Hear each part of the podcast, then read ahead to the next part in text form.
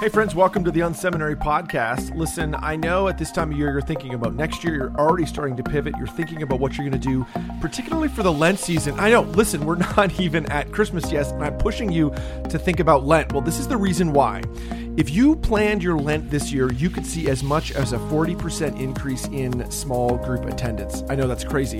What if in 40 days you could see your small groups grow by 40%? The Red Letter Challenge is a 40 day turnkey church campaign that centers around making more effective disciples of Jesus. The author, Pastor Zach, his incredible friend, great guy, went back and looked at all that Jesus commanded of his disciples and found five principles out of the mouth of Jesus. This challenge is really centered around those five ta- those five targets. Listen, in the first 18 months, hundreds of churches, over 60,000 people, have completed the Red Letter Challenge, and 10 or 100%, not 10%, 100% of the pastors who did the RLC said, "Man, I recommend this to other people." We've seen on average 40% growth in small groups, and this is what I want you to be thinking about now as we get ready for Lent. Now, I know it's not even Christmas, but I want you to be thinking about this. What I want you to do is go to redletterchallenge.com forward slash unseminary drop your information there. You'll see there's all kinds of packages ready for you. The packages start for as little as 10 copies, perfect for a small group up to churches of 100 or 1,000 or more. Go, going to that link, you're going to save between 10 and 40% off. It really is incredible. Redletterchallenge.com forward slash unseminary. That really is what you should be thinking. Why don't you order a couple copies? You'll have them waiting on your desk so that in January, you can get started planning on your Lent push this year. Listen, friends, super excited for today's article. Listen in and uh, let's uh, find out what's going on in today's episode. Let's go. This is the Unseminary Podcast. Stuff you wish they taught in seminary. Hey, listeners, I'm Vanessa, the host of the Unseminary Podcast, where we talk about the stuff you wish they taught in seminary. I'm joined by the founder of Unseminary, Rich Birch. Hey, Rich, how are you? I am doing well. Uh, okay, so when you were a young person, what sports did you play, dear Vanessa? I feel like I'm still young. Okay, when you were younger, let's mm-hmm. say, like I- you know, like a kid, like when you were like in high school or something like that. What did you play? yeah, so I figure skated competitively from the age of four until I went to high school, and then I played flag football. I really did a hard 180 on that. That, I was going to say that's, Yeah. like, that's amazing. What Yeah. position did you play in flag football? I was on What was your favorite position? defense. Really? Yeah. You were the wine. You're like you're not you're not getting past me. Yeah, exactly. I'm sassy like That's that. amazing. Yeah. I like to I like I like to throw it down. I went from like figure skating being very delicate to just throw, throwing people down on it was flag football, so I wasn't throwing anyone except flags Yes, you were throwing those flags. with Now, authority. so th- that actually fits well with today's article because eh, eh, uh, we're talking about team huddles. Was there in when you played uh, football? Did uh, was there anyone that was particularly good at the kind of the huddle? The like, okay, this is now. You obviously you were on the defense side. I'm sure at some point you played offense, but you know uh, maybe before the game, did you have a coach that was particularly good at that? Yeah, so so this is crazy. Our my coach, who's also Uh-huh. a math teacher at my high school, who now lives across the road from me, which is crazy. Um, he did some great huddles of just trying to motivate us and encourage us, and um, like just give us the push that we needed to, and the like empowerment that we could succeed. You can do it. Yeah. Nice. Well, I think I think actually one of the most under leveraged things in most churches is really this idea of team huddles. This Hmm. kind of kick off at the beginning of a volunteer experience. Um, I- you know, it really is a critical time as we're beginning, you know, at the beginning of a shift or the beginning of a morning to pull people together and say, "Hey, this is where we're going." And so, uh, associated with today's episode is a PDF and an article that all is about what I'm trying to do is give you a guide for more effective team huddles. I'm sure you want to do those well at your church. I remember when I was a kid, so I I did not. I'm not really a sports person. I, I, you know, I'm. I would rather. What did you play? Uh, so I did play hockey, like every good Canadian kid. I did, and I had I was not very good at hockey. I was so I played defense, similar to you. I was on I was on the D line, but I um I was so bad at at hockey. Um, I figured out so this I I only played until I was think ten, and you know you, they wasn't it was non-contact hockey right? Like you weren't allowed to you know to but I figured out as a defenseman I would skate backwards and I would let whoever the attacker was for the I would allow them to get like closer to me get as close as possible and then I would trip and fall and then what would happen is they would fall. And but you can't get a penalty for tripping. Like i i felt myself. And then they because they were so close to me they would fall over which is a terrible move. I did have a coach that i think knew i was doing that and he did not discourage it. Let's just put it that way. But i i say that that actually relates to what we're talking about today. Because the the last year i played hockey we literally lost every single Oh. game a hundred percent of the games. It was it was terrible. Like, um, but when I look back on that, uh, you know, when I think about like kind of coaches' experiences and all that, uh, I think it was this same year. I, these are at least fused together in my brain. That that was my favorite year with my favorite coach. This guy named Jim Morlog. He was a great guy. He was he ran the local auto wrecker and towing business. Like that was his thing Yeah. but he was really really good at team huddles you know he he would pull us together before the game and like okay guys like we're gonna do this and like you know he would which i think of what that must have been like for him when we just kept losing time after time after time there's a you know if, now if i was a, a team you know in that huddle i would have said listen past performance is the best indicator of future reality. We've lost every game up till now. Chances are we're gonna go out there and lose today. Uh, and that's that okay. And that's okay. And we're just having fun. Uh, but you know, I, again, I think that team huddles are a critical piece of the puzzle. And so, what I tried to do is pull out what I think are some excellent team huddles to really kind of aspects of excellent team huddles, or kind of things that I think you should do uh, in a team huddle. And we've kind of compressed it into today's article. You know, I think that a, a t- like huddles in in the church world can be something mundane. Like it's you know you kind of go through the motions and it's like it's just another Sunday. And but I think like that's such a I, I've been a part of huddles that have been so powerful that I've actually I've been I'm, an emotional person, so not a shocker, but was moved to tears hmm. in them because it was just Huh. you know it's just like that moment of connecting with people to understand that we all are like-minded working and trying to accomplish the same thing and there's so much power in that and sets up the i think it sets up the tone for your morning for sure Oh, absolutely. I think it gets the ball rolling in the right way. It, yes it, it's it's i think it's a it's a miss it's one of those when i'm in doing kind of consulting consulting or coaching with churches and sometimes they'll ask like hey but you know about the volunteer experience. If if churches are struggling with that oftentimes it can be led back to they don't have this fused in. They don't they don't have kind of a great huddle experience. They're not or they're phoning it in. They're not doing a great job with them. And so um, I, I think it's a huge miss. If you don't if you're not doing this uh, you know your leaders are missing out. Your your the people who are participating in the volunteer experience are missing out for sure. Mhm. All right. Well everybody knows everybody right?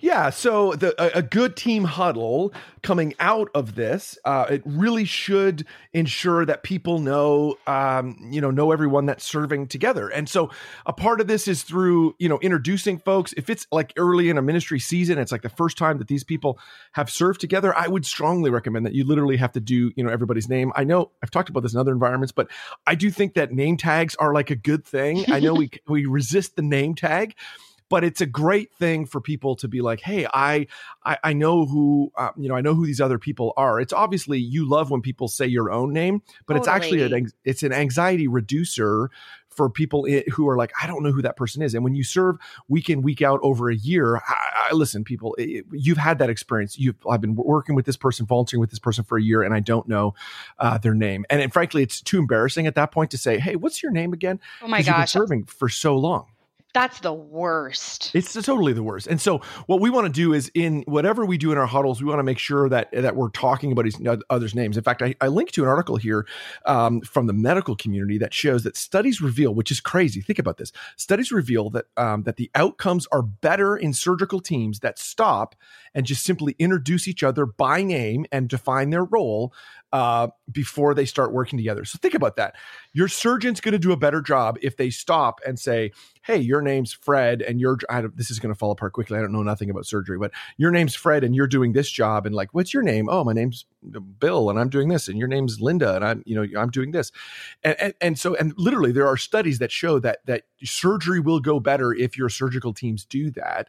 Uh, what what difference could it make for us if we just literally slow down, make sure everybody knows, uh, you know, who each other are, and kind of develop, you know, that even just baseline relationship. Absolutely. And let's talk about celebrating the win because I think this is what is super powerful in those team huddle moments.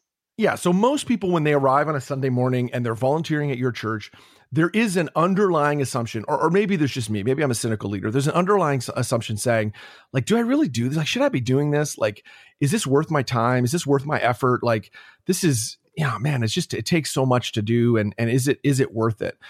I think a part of the way we we defend against that is by celebrating wins by by taking time out every sunday morning to to say hey we are we're super excited because let me tell you this story about this thing that happened at our church or let me tell you about you know this amazing story about what went on in this person's life or maybe show you this picture of this cool thing that happened last week. And so good team huddles define the win. They they and they do that definition through uh, really through celebration. So you need to take time to point your team towards the common goal. Just like in sports things things will often change as soon as as the action begins. So like we know, hey, you're, you know, if, let's say you're uh, on the host team or you're leading the host team, it, you know, it, it, we can become too obsessed with uh, my job is to stand at the door and hand out programs, or my job is to hand out whatever it is. Uh, but actually, what we need to do is is pull people back to the bigger thing and say, what is the win today? The win today is warm and engaging community, whatever that is in your environment. Or maybe it's I, I know that the language I've used in other t- times in that environment is that the the win for the host team is that people feel accepted and expected. So today, what we want to do is what can we do to um, you know celebrate? You know, maybe last week this Julian did this great job making people feel accepted. I saw you, you know, high five people at the front door. That was so good. You showed how people were accepted or expected. You know, I saw Bob. He did a great job, you know, um, shoveling off the front walk last week. You know, just taking the time to to let people know, hey, we're expecting that they're coming today. So again, celebrating the win, critical, critically important part of uh, the service. And I, I don't know when when you said you got teary eyed or a little bit you know, misty eyed at a, at a team. Was it around this piece that kind of like, oh, wow, like I am making a difference here? Yeah, totally. I think I think it was already like a lot of times it's it's heightened because of the the style of service that it is. Whether it's like a bap- mostly baptisms just hit you right in the feels, but yes. um, I think it was a baptism Sunday that we were doing, and it was just you know seeing the first group of you know twenty or so people coming in to be baptized. It was just incredible, and then the time of like prayer, just the mm. opportunity to be in prayer with your huddle and mm. everyone coming before God, and that was super. I have goosebumps just thinking about it. Mm, that's so cool. That's so cool. It was it was really cool. Nice. Yeah. All right. Well, let's talk about defining the next challenge. Yeah, so uh, you know, every week at your church is slightly different than the week before. I think a part of what we've got to shake up in our um, in our huddles is the monotony of like I show up, I do the same thing. Now, um, and it's true that there's a lot of repetitiveness in what we're doing, uh, but what we want to do is be very clear on what is different about today, or what's a challenge that's coming up that's going to be a little bit different. So, you know, here we are. You know, we are right on the heels, or mm, heels is the wrong way. We're right breathing down towards you know Christmas Eve, and this would oh, be a yes. great time of year to be talking about Christmas Eve with your teams. Like, hey, this is the next big challenge as a church. What can we be doing to invite people, or you know, are you scheduled on the schedule, or you know that kind of thing taking time to talk about the possible challenges or changes ahead will instill a sense of confidence in your team. So this could also be like, you know, maybe it's in, you know, a lot of places across the country, you know, winter is actually starting to set in. And so, you know, taking some time to say, hey, well, now we've got a different time of year. We're now we've got this thing happening where, you know, we've got snow outside or ice outside. What can we do to make sure that our guests, talking, sticking with the host example, what can we do to ensure that our guests have a good, you know, good experience, which will help reduce stress with some team members because they they realize as a team leader, you're thinking ahead. You're kind of looking down the pipeline a little bit and taking some extra time, effort, and energy to ensure uh, that they're prepared for what's coming. So, so taking some time to kind of define the next challenge. You don't have to necessarily do this every week, but on a consistent basis, coming back to say, hey, what's around the corner? Where are things going next? Mm, I love this next one. Have fun and maybe share some food too. Yes. So I can't underscore this too much. Volunteers serve at your church because they're trying to develop rela- relationships, friendships with other people at the church. We need them to do work uh, we have things we need them to do, but that's actually not their primary orientation on why they're helping. Very few volunteers come to the point where they say, Hey, like I'm doing this because I'm all for the mission, you know, and although that's true to a certain extent, really what we want to do is we want to help them develop friendships. And, and there's nothing like fun to inject friendship to help Mhm. kind of people develop that. And so, you know, this can be ways to mix up the conversation, you know, make sure people are smiling. Some of this is just goofy stuff around like high fives or or playing a game together. Even something as simple as saying, "Hey, I'm going to have we've got a ball this morning. We've got something funny this morning, uh, and we're going to throw it from person to person, and whoever uh, catches it has to share something about the team that they're thankful for." Even something just as small as that can help drive the fun factor. You know, I uh, food is is always a fun piece of the equation. Totally. Uh, you know, it doesn't take much more than a box of donuts or some cookies. I don't know why it's always carbs. Uh, you know, to help pe- to have people have fun on a Sunday morning. Even just the choice of like, what kind of donut are you going to pick? Or if you had to be a donut in, in this box, what kind of donut would you be? You know, some fun stuff like that uh, will help ultimately, uh, you know, your team through the huddle experience develop more relationships and have you know have a good time. That's also a good thing if your church has multiple services and sometimes you're doing huddles as like maybe the service before is leaving, and if people see that your that your team is having fun, that's a great attractional thing to pull people closer in to say, hey, um, you know, I would love to you know be a part of a team. I'd love to kind of get plugged in. I could be a part of uh, that experience. That looks like something good. Mm, all right. Well, this is going to be really great leading into the Christmas season review, past learnings. Yeah, so don't shy away from highlighting what worked well in the past and what hasn't. So so don't go out of your don't worry about saying like, hey, you remember last year uh, at Christmas we got overrun at this one service. You know, we're going to do something different this coming year, or what could we do different? That's even better. You know, hey, how could we do a better job on that this coming year? Or you know, if you have something go wrong on a Sunday morning, like let's say you know, let's say somebody you know spilled something on us, uh, you know, in the coffee area, um, and you know, you kind of ended up being a bit of a scramble to clean it up. The next Sunday morning, actually talking through that and say, hey, remember last week we had some people spill here. What do you think we could do to ensure that people don't spill, or when people spill, we handle that scenario even uh, better? You know, actually reviewing what you're learning again shows that you're considering things as a leader you're thinking, you're engaged, uh, you're helping leaders, you're training them, you're using this as a, as a kind of vibrant experience. So, yeah, review what we're learning, review how you're growing as a team. And we've kind of already talked about this, but praying together. Yes, and you know, holding hands is always bonus points on this one. So I, I really do think that w- this uh, can sometimes be overlooked in a church huddle, or it can be perfunctory. It can be like, well, we're supposed to do that. Like that's what teams do. We pray together. No, no, I would try to think more than that. Some for some team member members, huddles are literally the only place, place that week. Know, my, my language is not working here. for some team members, huddles will be the only place where someone will ask them for prayer requests and then actually pray for those prayer requests.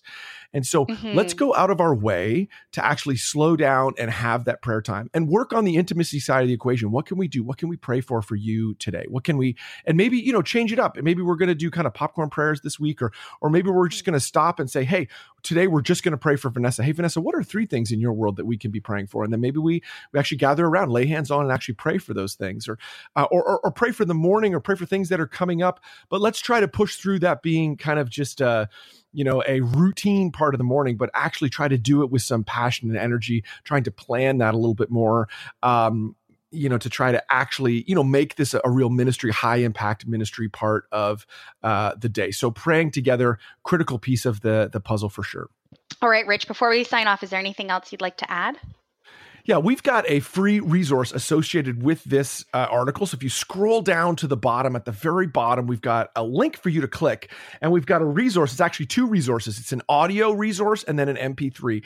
Uh, or that's both the same. An audio resource and a PDF. So an MP3 that features uh, David A. Miller. He's from an organization called Slingshot. They are really in the kind of people development business on the ministry side, and they help churches build great teams, not through um, not only kind of acquiring or hiring team members, but then developing them. And he, there's, we have this great, he and I had this great conversation where we talk about some best practices on developing the team culture within your church. And so I think that would be a good kind of, um, you know, augmented resource with today's resource. And then we've also got a PDF uh, where I walk through four leadership personalities that are needed in teams at your church. And so you could look at that and say, hey, think about the team that we're huddling with and say, do we have kind of those personalities? Again, absolutely free. Just click on the link. You can do that even your phone. Just scroll to the bottom of the uh, the notes that are provided uh, and click on that. Give us your email address, and uh, we'll send that over to you for free.